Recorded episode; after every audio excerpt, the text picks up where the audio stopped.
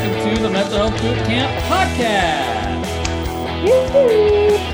This is the podcast where three psychotherapists, two of us Canadian, one of us American, serve you cutting edge mental health knowledge. I am Dr. Ryan Howes, a clinical psychologist from Pasadena, California. And I'm Dr. Brooke Lewis, a registered clinical counselor from the greater Vancouver area. And I'm Chris Boyd, a psychotherapist from Port Moody, British Columbia, Canada. And I'm Joanna Boyd. No, Joanna's not here today. Joe is not here today. She is otherwise occupied, but we decided that the show must go on tonight. So we're Here. Um, we're we're here. We're gonna take it. We're gonna tackle it. Yep. Yes. Yes, it's true.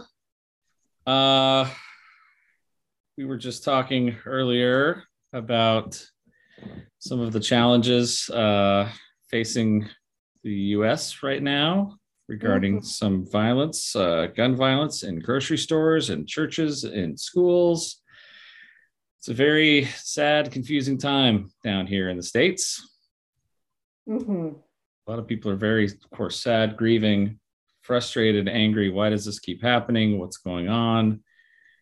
Depending on who you talk to it's a gun issue gun regulation issue. Others would say it's a mental health issue. Others are saying it's just evildoers. Um, it's all pretty messy out there. Hmm I think um, we we might be able to talk about this next time. Maybe not though. Um, but I think our book club book also kind of alludes to this type of violence in a in another manner, it or does how this type of violence could be created through a caste system. yes So whether or not that's at play as well. I just finished the book, Caste. Uh, Wilkerson is the author, and it is uh, it is our book club selection, and we will be discussing it next time we meet. Indeed. Yeah, I still pretty much have halfway to go. I read it, I think I read two pages last weekend. So I got to hunker down and get this thing done, but I can do it. I can do it. I've uh, renewed it from the library twice so Oh, far. So we'll hopefully not have to renew it a third time. It's a hefty read. There's no doubt about that. But Yeah, it's Oh, yeah. chewy. It's chewy. Yeah, Yeah, definitely a heavy one for sure. Um, Ryan, you're just mentioning the, uh, the the regulations up here in Canada. If you want Mhm. to uh, own a gun, I actually didn't even know what they were, but do you want to uh, give us a breakdown of those yeah, again? I was just just looking at uh, someone had posted something about the the difference of regulations in Canada, where there is a uh, 28 day waiting period, so you can apply for a gun, a permit for a gun, and that's 28 day waiting period. You also have to take a uh, a gun education class, um, prove that you know gun safety. Um, there's a background check, including mental health and uh, criminal history and all of that. You need to pass that as well. Um, and there's a another regulation where you have to disclose who any intimate partners you've had for the last two years who have to kind of testify or not testify consent to the uh, your ability to to handle a gun or to i guess manage your anger or whatever it might be Yeah, it's, I didn't know about that last one. It's interesting. Almost like a, a character uh, reference, I guess. Eh? yeah yeah Fr- From, uh, but a past relationship. So yes it's not just a buddy of yours or a family member. Yeah, It's past relationship. I wonder as well if that's to reduce um, like domestic violence, essentially, right? Uh, obviously, to say, hey, I don't feel safe if this person carries a firearm.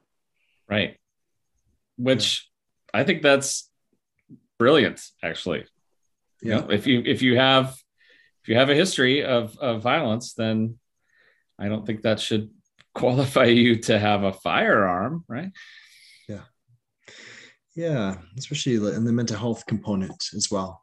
mm-hmm. Some, sometimes people are not thinking logically and rationally or, or in a lot of pain. And so probably shouldn't have a, a device. There's a lot of prohibited weapons up here as well in Canada. Yes. I think uh, the majority of gun violence, obviously, very minimal compared to the United States. It's usually illegal guns. It's a little easier for the police to hopefully track those down and confiscate them because people don't have permits for them. Yeah. But, yeah. Uh, yeah. Well, with yeah. that, that's a but the uh, yeah big week though. Obviously, what what happened down south, and my goodness, it really uh, hit people close to home. Just the the whole narrative. You know, you drop your kids off at school in the morning, and uh, you know you you think they're going to be safe. So I know my uh, we saw little Lily on our podcast a while ago, and I know my sister and brother-in-law was talking to my sister yesterday, and they felt extremely upset by uh, what had happened there. So we got a lot of people up here also, of course, impacted by the the violence. Yes. Uh, yeah, I'm sure it's it's probably uh, widespread the, the concern, but uh, but I mean here again here in the states where guns outnumber people, I think it's a it's a real nail biter down here. What's what are we going to do about this problem? Let's do it quickly. Hopefully, uh, some something can happen down there, but I know there's a lot to it. Um, Yeah, there's no simple solution, no, that's for sure. Um, but there's any steps are good steps. Yes. because this creates so much fear, right? And if uh, kids can't feel safe at school, then my goodness, that's a big, big issue, big problem. Yeah, it's true. And as I was talking to my kids about this uh, a couple days ago, and talking about you know, talking about their their preparedness and how you know they do have active shooter drills in their schools Wow. uh, regularly and like okay here's here's where you line up here's where you go and for my kids this is what they've known their their whole lives you know this is just one of the things they do okay we have pe we have art class we have shooter drill and then we have lunch i mean it's just a regular thing and um and I just to see my kids kind of like oh yeah there's this really cool hiding place back in the back like it's just it's just so normalized for them Oh, Um, interesting. it breaks my heart Yeah. Yeah. My goodness. Yeah Our uh, brains are, our minds are designed to seek out harm and danger. And uh, there's a lot of it, you know, they to, to seek out to be aware of to be to alerted seek to out, right to be aware of. Yeah. yeah You know, we just grab it. We have that negativity bias. We very sensitive to potential harm and danger. So, so many things happening right now in this world. So adding yeah the shootings, the multiple shootings to it is uh, yeah. increasing that level of fear and anxiety, no doubt. exactly. Exactly. And beware of monkeypox as well. Add that to the mix, eh? jeez. What's going on? Well more than ever we need the mental health boot camp podcast. Here we are to help ease some of the anxieties perhaps. To uplift our spirits. Hooray. hooray! Hooray. Indeed kind of feels like an uphill battle sometimes. Yeah, it does. It does. Yeah, sometimes it is a, a tough, uh, I feel like it's a tough profession to be in, obviously, when situations like this come up as well, because it's, um, we're, we're often such a grounding voice for people. Uh, but at the same time, we are able to share when normalize and validate that, yeah, that that's scary for me too, right? yeah Uh, having that human human interaction opposed to counselor interaction. Uh, but yeah, I feel like a lot of clients turn to therapists as for grounding in in these moments, and sometimes it can be a lot to hold. absolutely it, it's and it's it's a challenge Uh, occasionally uh, a, a, we've talked about this a reporter might reach out to me and say hey um, we're we're doing an article on um, how to overcome pandemic stress or how to overcome your fears of you know shootings gun violence whatever it might be and they'll say okay we just need like a couple sentences just tell us how how could people overcome their the the the burnout caused by uh two years of pandemic okay go like, Go to therapy. like wow, that is. I, just- I just get stopped in my tracks. I, whoa, how do I cover that in two sentences? You know, especially given everyone's experiencing the, everything differently. Yeah. Is there a is there a you know a, a cookie cutter response to give to all of this? There's So did he provide one or did he provide or push back a bit and say that's it's unrealistic?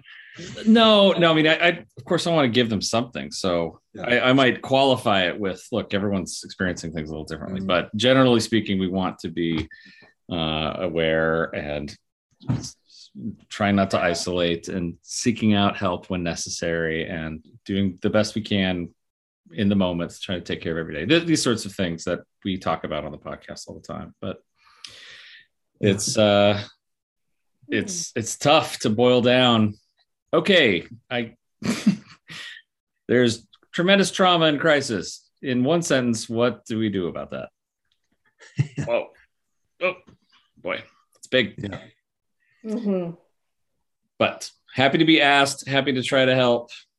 Um but honestly you know with all i've got several clients that i see and every person's dealing with something a little differently everyone's processing things a little differently and uh it's hard to just say hey everybody do this one thing because it's it's different for everyone we talk to right Yeah, big time. For sure. Yeah. Yeah, pretty sad. Back to gun violence, you know. It seems like Mhm. everyone's unified down there in terms of sadness and frustration and anger, but I think it's just different ideas in terms of how to solve the issue or what to focus on. yeah But my goodness, um, yeah, a lot of grieving happening for sure. yeah yes absolutely a lot of grieving and and there seems to be a, an urgency i mean whenever there's a shooting it seems like there's an urgency that lasts for a few days or a week where it's like we have to make a change right now. And unfortunately for some reason news cycles something it kind of peters out. And people have recognized that you know hey the we need to actually do something. And oftentimes they're pointing at the government. Government has to do something make some changes right away. And we have to kind of strike while the iron's hot so to speak. And uh, not let us lose momentum and kind of be lulled back into complacency again and then just wait for something else to happen Mhm. so we're in that urgent place right now this happened just a couple days ago in texas and uh, people want to make some changes let's make it happen Yeah. Do you feel the uh, the drop in compassion or compassion fatigue gets kicks in too? Like it's very emotional, and then uh, eventually, like uh, you know, it's overwhelming. I gotta I gotta pivot and focus on something else. And um, do you think that might be part of it? I, I do think that's a part of it.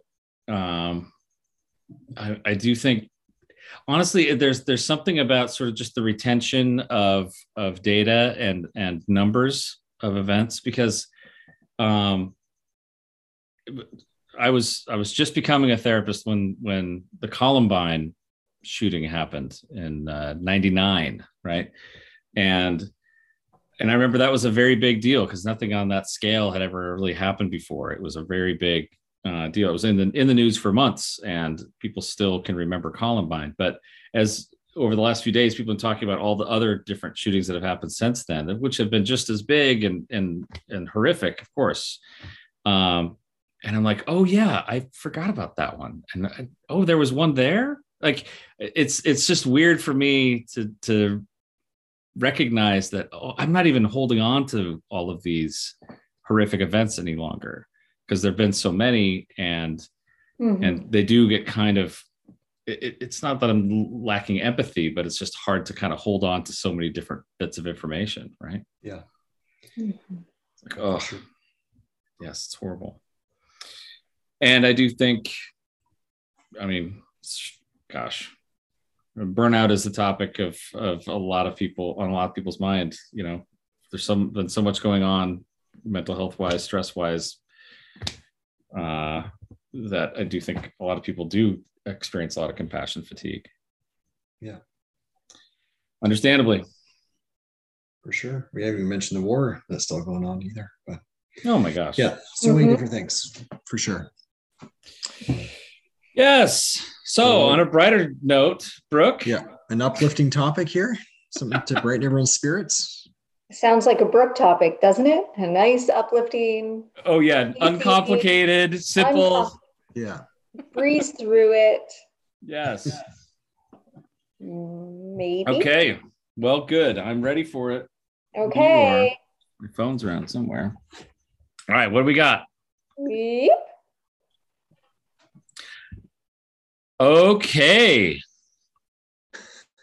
Ryan always does that on mine. There's always a process. There's always a pause. There's a pause. I'm trying to. All right. You get ready. Here we go. Brooke's ambush for today is self sabotage. What's up with that? Why do we do it? And can we stop it? Self sabotage. Yeah. I feel like it comes up a good amount in counseling sessions where clients understand that they're getting in their own way or that they're the like interrupting their own progress or things are going well and then they they muck it up and yeah. I feel like this term was a really hot term years ago. Yep. I really do. Like this was uh yeah, clients were coming in and I'm self-sabotaging and what do I do with that? I hear it like I still hear it often, but maybe in different language now. Yeah. Like maybe I'm doing it to myself or um, yeah. So anyway, I I feel like it comes up enough that we could chat about it for a bit. I agree. I agree. And actually it's it's kind of it's it's it's on theme but also a little different from what we were talking about before. We are talking about kind of external external sabotage, right? These yeah. Stressors and uh, intrusions and violence from the outside. Now we're talking about okay, what happens when we're doing that to ourselves? You know, why would we take uh, why would we s- stop ourselves from getting something that's good for us or why would we put bad things in our own way why would we talk to ourselves in really nasty ways i mean if we if we're creatures that uh, that want to preserve our our livelihood and maybe even improve ourselves why would we uh, sabotage that right mm-hmm. Mm-hmm. yeah um, also hear it a lot in relationships right I, I sabotaged the relationship like after the fact. Things were going so great and it was such a perfect person. And then I had to go and screw it up. Yep. And now this relationship's over and now I regret what I did. And yeah. Yes. I think it's a good topic, Brooke. I was I was pausing in awe. I wasn't pausing in agony. Are you sure? I am sure. Okay. Mm-hmm. Well, do a little playback on the video later and really analyze your nonverbals. Well, that's that's what I'm telling myself now. Okay. Self-sabotage. What's yeah. up with that? Why do we sabotage? What is where yeah. what is this mechanism all about? What do you guys think? Where does this come from? Why do we do this? Is it purposeful? It must be purposeful for it to be so common. Yeah, I think it is. I think um, I think it's a, a defense mechanism. I think um, I think it kind of kicks in and and is protecting us from a situation that might be unfamiliar or creating some level of fear or anxiety. So you mentioned relationships. So I, agree that self sabotage comes up a lot within that context, right? So maybe Ow. things are. How? Yeah, yeah. In relationships, what do you mean? Well, like kind of to Brooke's point there, like things can be going really well, and it seems like there's chemistry and and there's um, you know um, it's a, positive interaction that's happening, and and it's uh, you're becoming closer. It's uh, becoming more compassionate. The connection is deepening, and then one partner may um, sabotage that, end it abruptly, or act in ways that are um, that are kind of unusual or chaotic that are kind of detrimental to that relationship making it you know yeah becoming more irritable or upset with that person for normally things that wouldn't be such a big deal or yeah. pushing boundaries pushing limits just to yeah kind of get under the skin of the other person push them away doing behaviors to push the other person away yeah that's a good way of putting it for sure I will contest uh, one thing that you talked about about the, the, the purposeful or like intentional piece to that. I, I, would say that I don't think that people are often aware of their self sabotage, meaning they're not saying, "Hmm, I've got a really good thing going here. I think I'll screw it up because I want to deprive myself of this good thing." I don't think they're that aware of of the self sabotage. I think they might be aware that they're doing that in the moment, but sometimes it takes uh, a bit of in- insight, a little self reflection to realize, oh, you know what? I'm actually afraid of. Uh, I'm gonna I'm gonna destroy this relationship now so that my partner doesn't leave me. You know, mm-hmm. I mean, there's there's some some bits of of that that like they're not it's maybe not at the surface, but they they end up doing that. Like, yeah, yeah, for sure. But back to the whole idea of fear, like a, uh, mm-hmm. like you fear abandonment or you, you fear developing stronger connections than it not working out, right? So it may stem from an early relationship or some kind of connection in your life where maybe you had that closeness with someone and and uh, it was jeopardized by the other person's actions, right? And it was devastating for you. So instead, you're like, no, I'm going to push this person away before I get hurt again, right? Mm-hmm. So I think that's where often self sabotage comes in. Like things are going really well, but then it starts to get a little more serious, and that's where one partner might get, uh, or both partners, who knows, might get a little freaked out by that, right? So I think the nervous system kind of kicks in, and and that's where that whole idea of that defense mechanism mechanisms there, saying, hey, push this person away, protect yourself. Um, you don't want to get hurt on a mm-hmm. deeper level. And do yep. you think that that would then um, transfer over to other situations? So for example, persons who are sabotaging themselves uh, for career growth or health goals, um, going to yeah. bed. Like, I have so many clients that struggle with going to bed at a reasonable hour. And that inner dialogue of like, I know I just have to do it, and just kind of having a hard time parenting themselves to mm-hmm. say, mm-hmm. let's do this bedtime routine and let's I know what I need to do and I have this plan and they might do it for a few days and then they say, oh no, uh, I'm just going to watch, you know, this one more episode that turns into mm-hmm. one more episode or um, get thrown off. And, and now there's a resistance to change. Like in some regard, like, do you think that that would qualify as self-sabotage? Where, because that client yeah, would be yeah. getting in their own way to achieve their health goal, right? or yeah. um, whether that's eating healthier or exercise or or yeah success i think fearing yes. financial success is a big one as well i was just going to bring that up i think i think two big culprits here are fear of failure and fear of success fear of failure being oh there's a good job uh, i could apply for it. In the back of your mind you're thinking i don't think i'll be able to get it though and that would feel too painful to be rejected. So i just won't apply. And then you avoid that that fear of that fear of failure sabotages you right? And then but the fear of success which i don't think we talk about enough and i think it's a big pretty big deal in in people's lives which is okay i might apply for that job i might get that job and then I'd actually have to do that job, mm-hmm.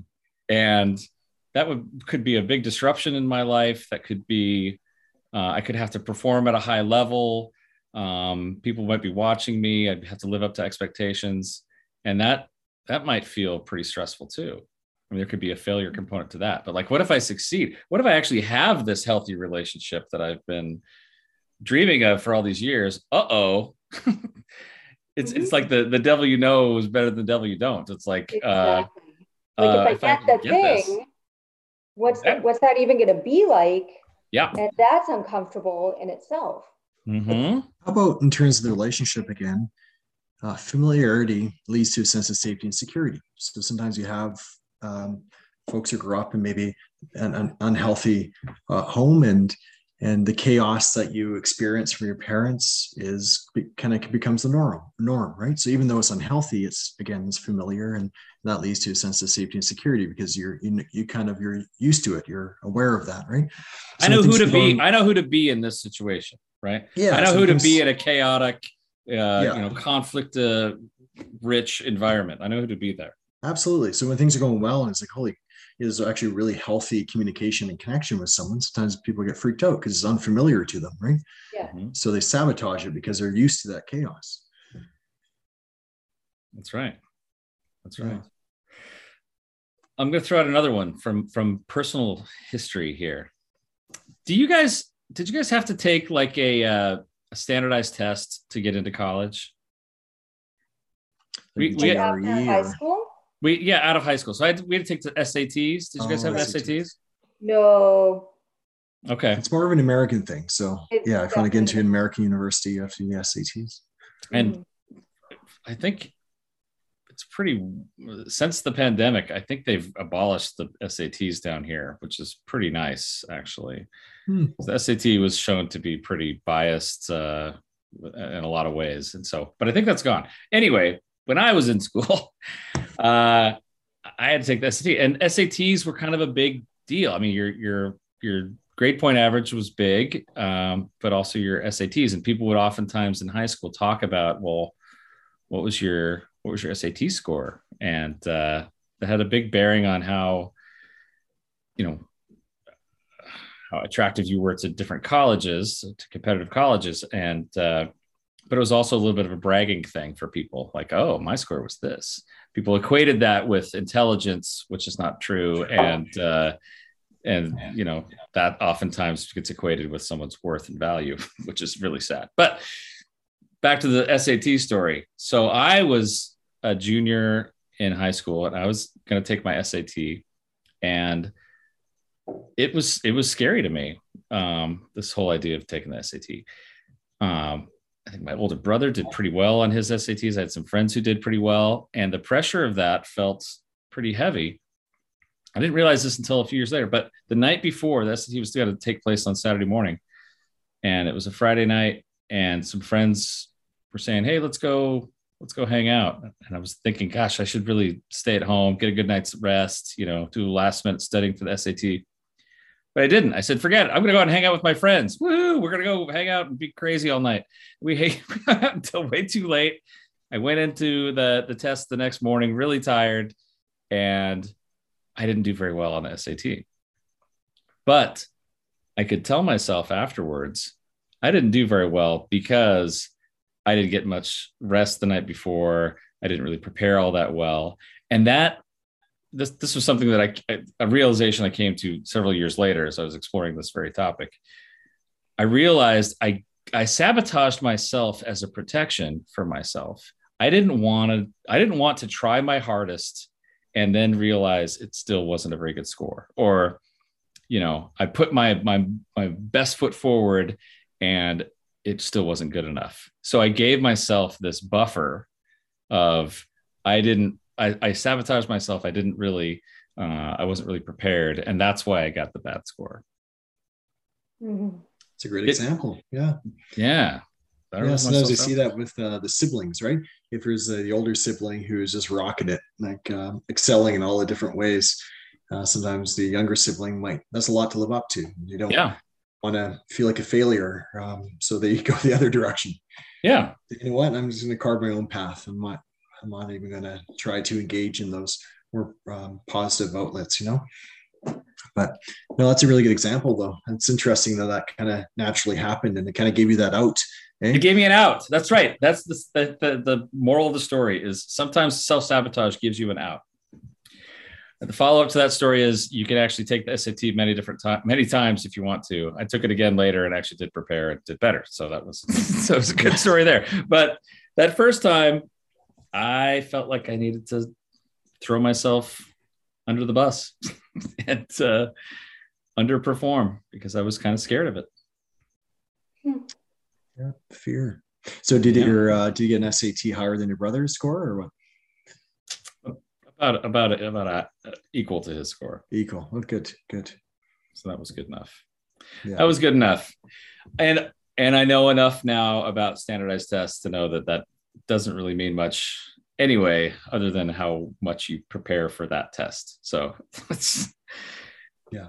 we could get into standardized tests another time. But um but the point is that I think that there are some some there's something that's conscious about it. There's a lot that's unconscious about it.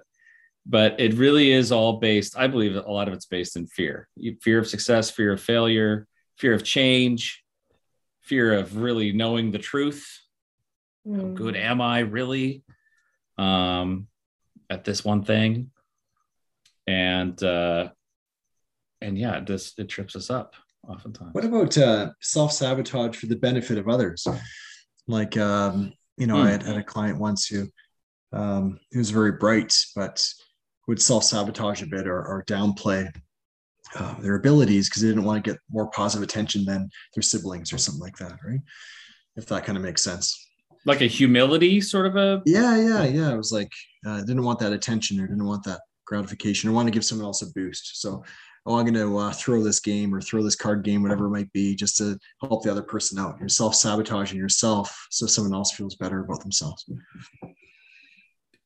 But it's That's... a conscious choice that one. Yeah. Does that fit or? I think that sounds like canada to me. Oh no you go first Oh no, you're fine. You did great. You're, you're I had one of those Canadian standoffs in the grocery store the other day. No, you go. No, you go. No, you go. Okay, okay. Yeah. it happens, Ryan. It happens often. I hope Does you get it? into a Canadian standoff when you come visit in a little while. That's what you call it, a Canadian standoff? Like, no, yeah. you. No, please, you go. No, you go. No, you go. No, you go. Yeah, it really takes a little while, and then someone goes, okay. Yeah, if you insist yeah.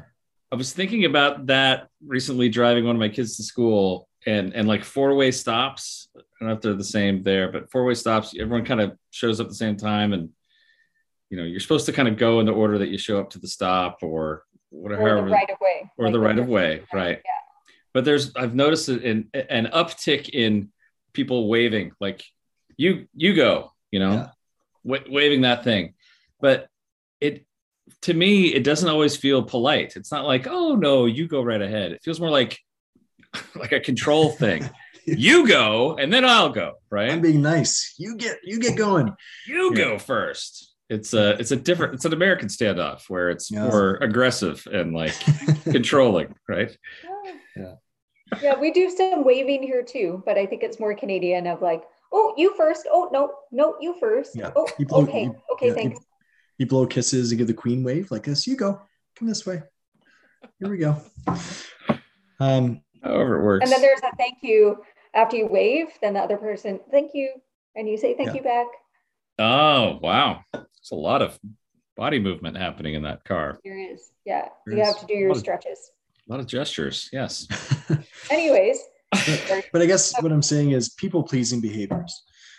So people pleasers sometimes put other people's needs first, right? And sometimes may consciously or unconsciously maybe self-sabotage to give other people a boost. Yes. Yeah. Okay. So I guess this fear again, this fear. Um, I'm sure that's kind of the root of it still. Do you think that that would be sabotaging a close relationship? Because if you're always people pleasing, you're not really your authentic self in that relationship. And therefore the other like you're not actually going to have a deep authentic connection with someone if you're always pleasing or appeasing because you're never the other person never actually has a chance to get to know you.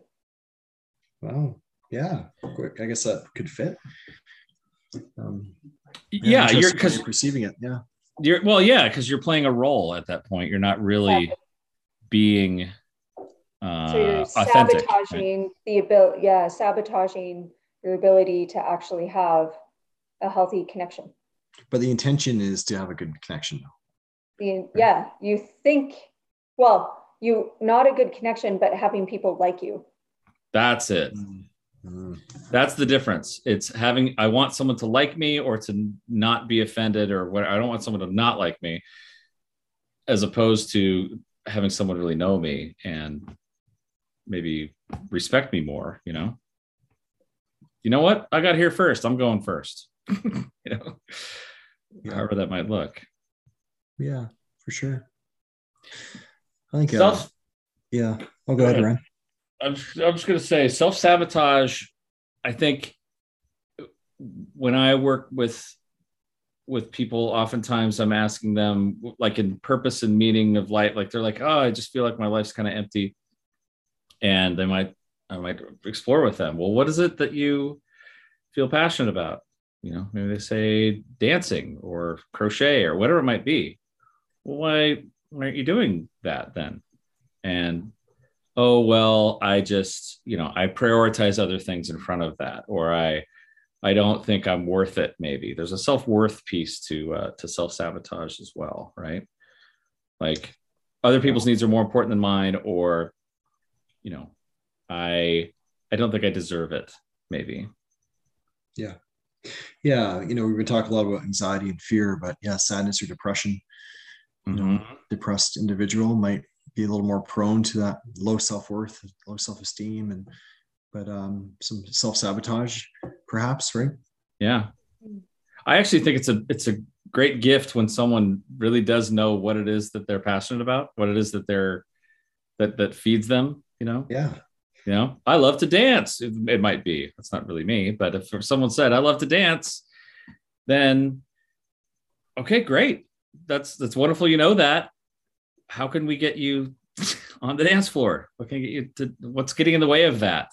And oftentimes, this, the sabotage parts are, oh, there's A, B, and C that's preventing me from getting there.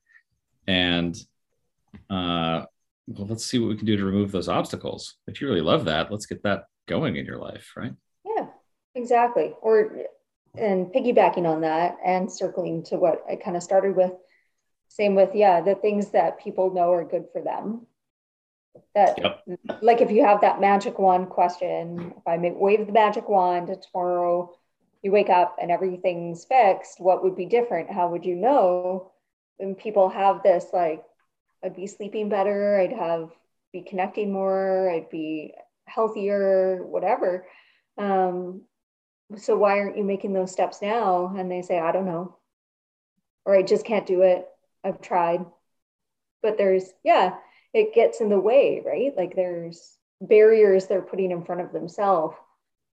So yeah. to really take a look at that and say, well, why is success in this area so scary? Yeah. Yeah, it's interesting. Like, um, yeah, Ryan was saying too, like self worth. Like, sometimes people don't feel deserving. I don't. I'm not deserving of of happiness. I'm not deserving of this and that, the other. Like sometimes when there's trauma or abuse in the past, that self concept is so awful that they have a hard time mm. connecting with the things that may actually make themselves feel better. Uh, addiction, right? That's where often at the root of a lot of addiction is some form of trauma. Um, perhaps. So I think, it, yeah, it all kind of fits in together, doesn't it? Mm-hmm. Yeah. Yeah. If I don't feel like I'm worth good things or I deserve good things, then I'll deprive myself of those. Yeah. Also, you need to point out that I mean there are some actual legitimate obstacles and and and difficulties that people encounter. Like, well, if I love to, uh, you know, I love to shoot off rockets in my backyard. Well, Uh, I live in an apartment building. I don't have a backyard. Or there, there, could be, I don't have the money for that. I don't have the time for that. I have dependents who require my time. I mean, there's some some legitimate sabotages. They're not even sabotage. There's obstacles that get in people's way that they might not be able to uh, enjoy their passions. And we need to acknowledge, acknowledge that as well. But if it's something that's possible and you're not allowing yourself to have that, that's where the self sabotage comes in. Mm-hmm. Mm-hmm. I feel like sometimes as a therapist, I know it's self sabotage when I feel like hitting my head against the wall. If yeah. that makes any sense. Where Say I'm like, more. If here we go, like, why are we not gaining any traction? Like we've set goals, we're doing the things, there's, but there's, and it just circles and progress doesn't get made, change doesn't take place Mm-hmm. And it kind of like repeats. And I'm like, what is going on? And I'm like, there's something way beneath this, right? Like it's not a behavioral thing, it's not a thought thing. It's like there's something else going on here where the person is getting in their own way. Yes. Where you're like, here's 10 things that we can do. And they come back and they're like, I didn't do any of them. Right. Right. Repetitively. And you're like, okay. And that to me often is like what is going what what's happening that you're getting in your own way because I'm feeling it. I'm feeling that you're in my way. like what's happening here? Yes. Okay. This brings me to a, a very psychological little mini lecture here on one of the defense mechanisms. I think is one of the, the most interesting ones um, that that Freud brought up is is called repetition compulsion. Right, and repetition compulsion is where a person will repeat a, a, a scenario in their life over and over again and and it's for a variety of reasons. So let's say let's say that you grew up, um, let's say that you grew up and your uh, mother, we'll say if it's a it's a young boy, a, heterosexual boy whose mother is always absent and never quite giving enough to him. As he grows up, he might choose dating partners who are also absent and never quite able to give enough to him and might find himself going, why is this happening again and again? You know, mm-hmm. she's she she favors her job over our relationship, or she's in jail and she I can't ever get enough time with her, or there's something there that's preventing us from getting enough. And Freud would point to this idea of repetition compulsion, which is how we kind of recreate similar scenarios from our lives and repeat them over and over again. And the idea of that is that it's an attempt at mastery. It's an attempt at trying to get a different outcome to the same story. I'm going to choose an unavailable partner and try to make them available because I couldn't do that with mom in the first place. Mm-hmm. Right. And so now uh, I, I feel like it's it's like unfinished business and it's like a, a record that keeps skipping over and over. It's play, replaying the same part over and over again. And I have to try to find a resolution to this problem which is I mean, you guys have heard of that concept before. Yeah, for sure. Oh, yeah, absolutely. Yeah, and uh, definitely have a handful of clients where that's going on, and they're aware of it, and they're one of which is uh, she picked up on it without me having to point it out.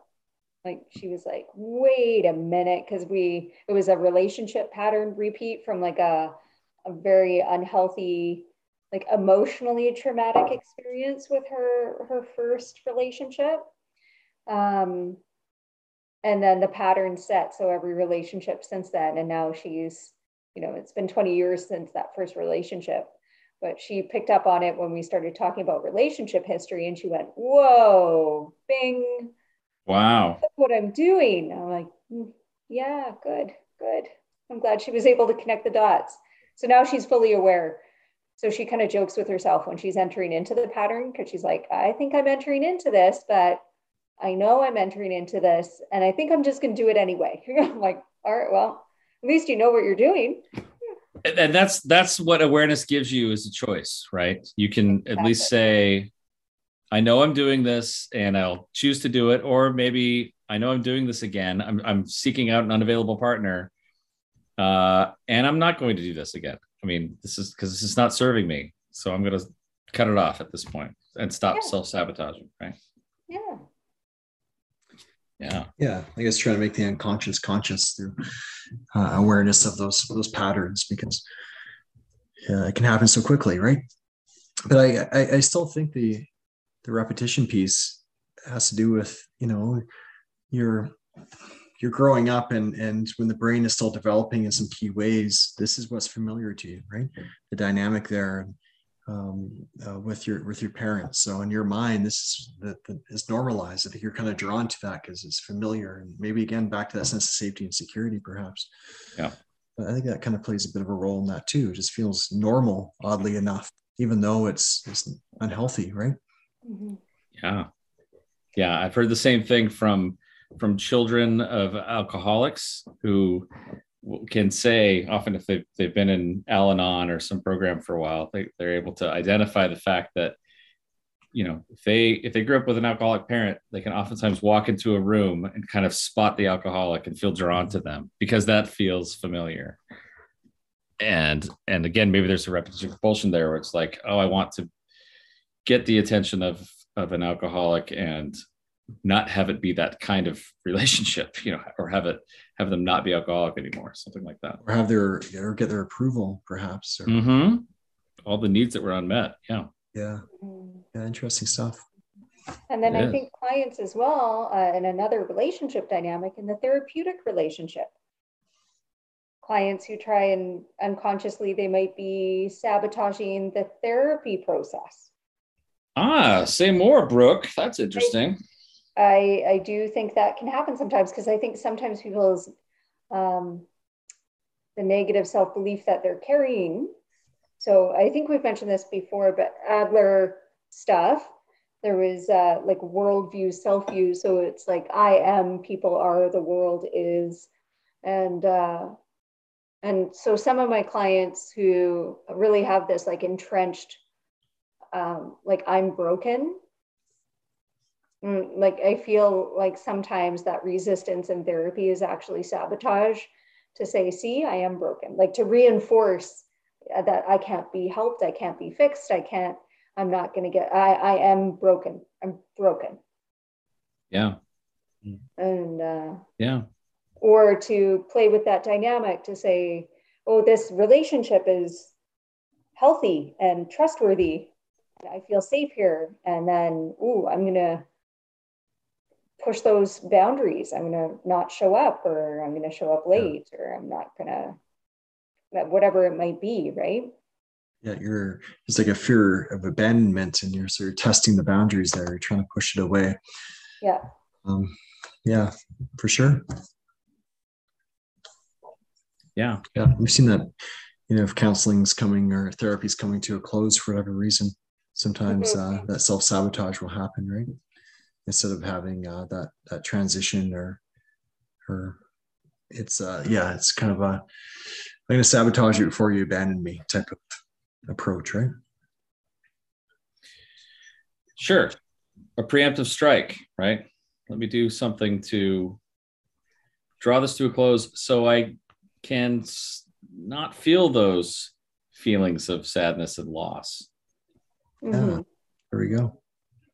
So I can, uh, yeah, somehow avoid those. Mhm.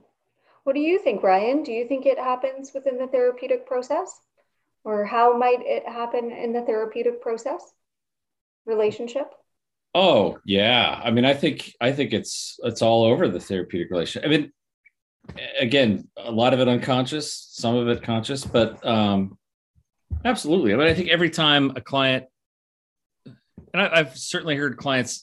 th- This is a common thing that clients will say, like, um, you know, you get you get to the end of a session and they've just been kind of recounting their week, and then they'll say, "Oh my gosh, I, I ran out of time, but I, I really wanted to talk to you about this other thing."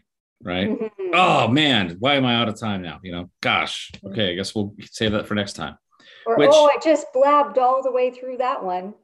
Yeah, yeah, yeah. It's something where it's like they they really wanted on some level they wanted to talk about something.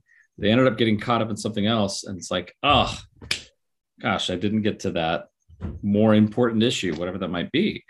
Um, so that's on on that level. I certainly. Uh,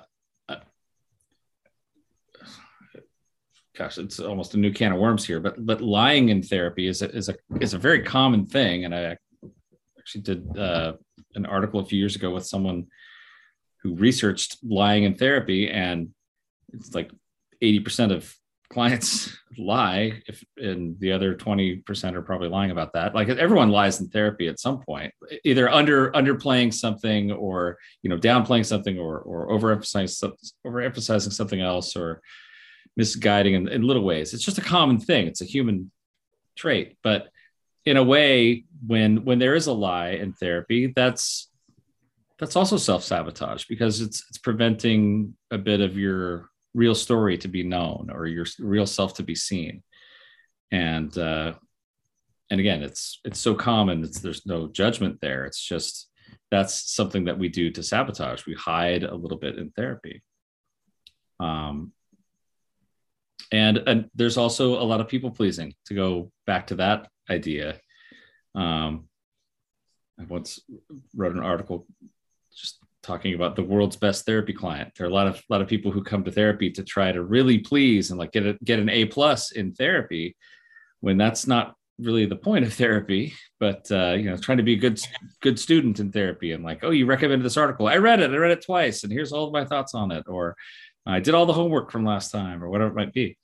Um, not saying you shouldn't do your homework. Not saying that that's a negative but but if if the point of being in therapy is to really again be intimate and vulnerable and to really connect and to show your true self then being the a plus uh, teacher's pet student is not necessarily uh, going to be the most helpful for you. So certainly yeah there's a lot of self-sabotage that goes on in therapy.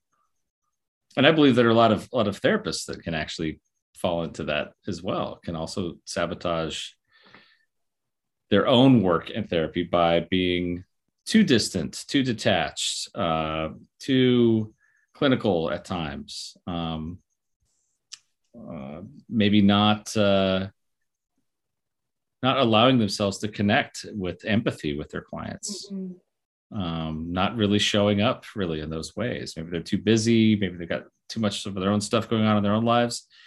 But uh, but certainly, therapists are part of that that mm-hmm. problem as well.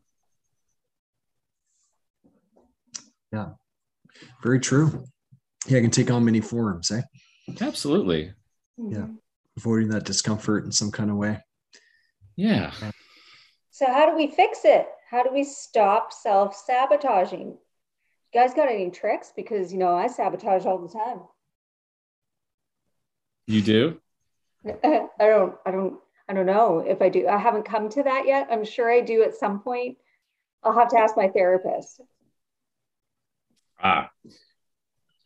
Well, I've already disclosed I've self-sabotaged at 16 years old. So I I've, I've got a long history of self-sabotage. I do it all the time. Yeah. Um, how do we confront this and stop self-sabotaging? Like what does it take to get through it. I don't think that there is a simple solution to this. Uh, yeah, maybe yeah. certain qualities or characteristics that could be enhanced to help, or I don't think there's clear strategies on this. Like well, I think it, it really takes open-mindedness and bravery and courage um, to lean hmm. into the discomfort, to say, "Oh my gosh, that is what I'm doing." I'll, I'll take a two pronged approach here. If a lot of what we talked about was the idea that self sabotage revolves oftentimes around fear, right? A fear of good things, a fear of bad things, a fear of change. And I think if there are two pieces to this that are the antidotes in a way to fear, it would be courage that you just mentioned like really trying to step into that courage of of taking that risk i guess and saying okay i'm going to put myself out there and i'm going to i'm going to challenge myself to uh, to take that risk. And the and the second one which maybe actually before the first one which is an awareness trying to see you know what? I I am getting in my own way sometimes. Um, it's not always the world that's holding me back. Sometimes it's me that's holding me back, and I need to be aware of that. You know, is this a is this a me problem or a world problem? And if it's a me problem, I need to to accept that, embrace that, and say, you know what, I, this is a place for me to grow right now. Um, the world didn't keep me out all night the night before my SATs. It was me that did that. I was the one who was afraid, and I needed to to take uh, responsibility for that and say, mm-hmm. all right, I'm gonna I'm gonna face that fear and step into that with courage next time. Yeah, interesting. Yeah, no, I like that a lot. It reminds me, of course, good old Viktor Frankl. Between a stimulus and response, there's a space, and that space is our freedom. Choose a response. You know, response lies our growth and freedom. But uh, yeah, awareness is so key. But I like how you broke down awareness. There's different components to that, right? It's uh, awareness of the pattern, reflecting on maybe why that pattern is there. We also mentioned ownership, like taking, uh, having autonomy over that, not externalizing, which I think is a big part of it too.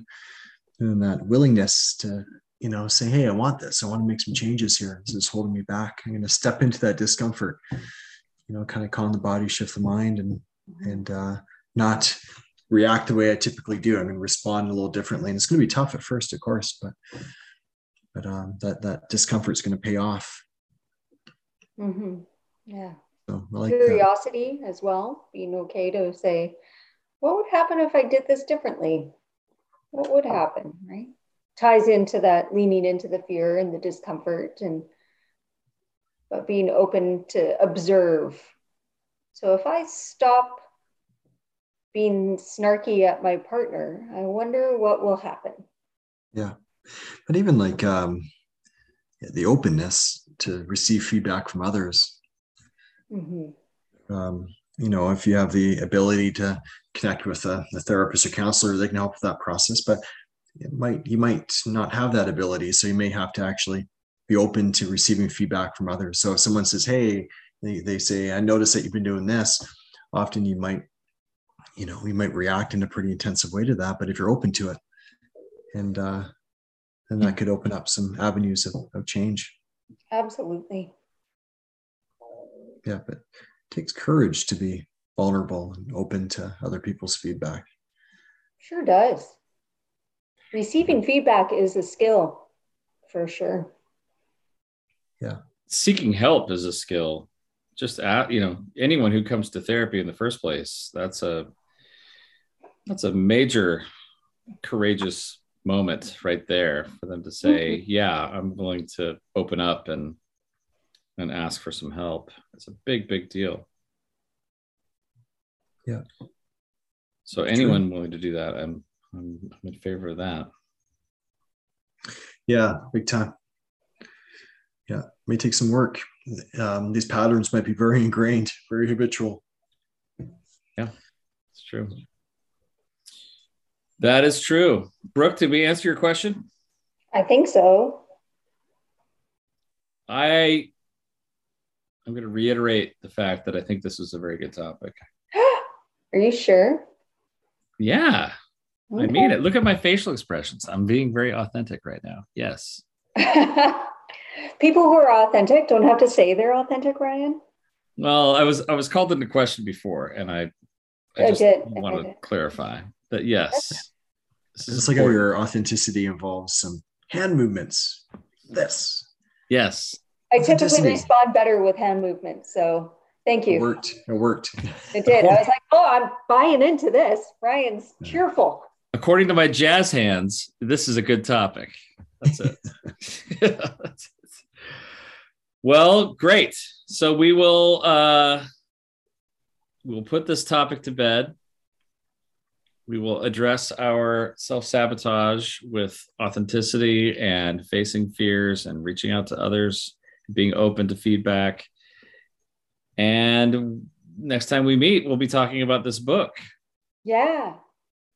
Which will be a we lot will. of fun to talk about Caste. Yes. And, and we will maybe try and think about another book. Yes. So that we can announce it next time. Exactly. We will do all of those things. But for now, we will say good night and goodbye and fairly well. And so that's it, everybody. Night, everybody. Bye. Thanks. Good night. See you all later. Have a good night. Bye.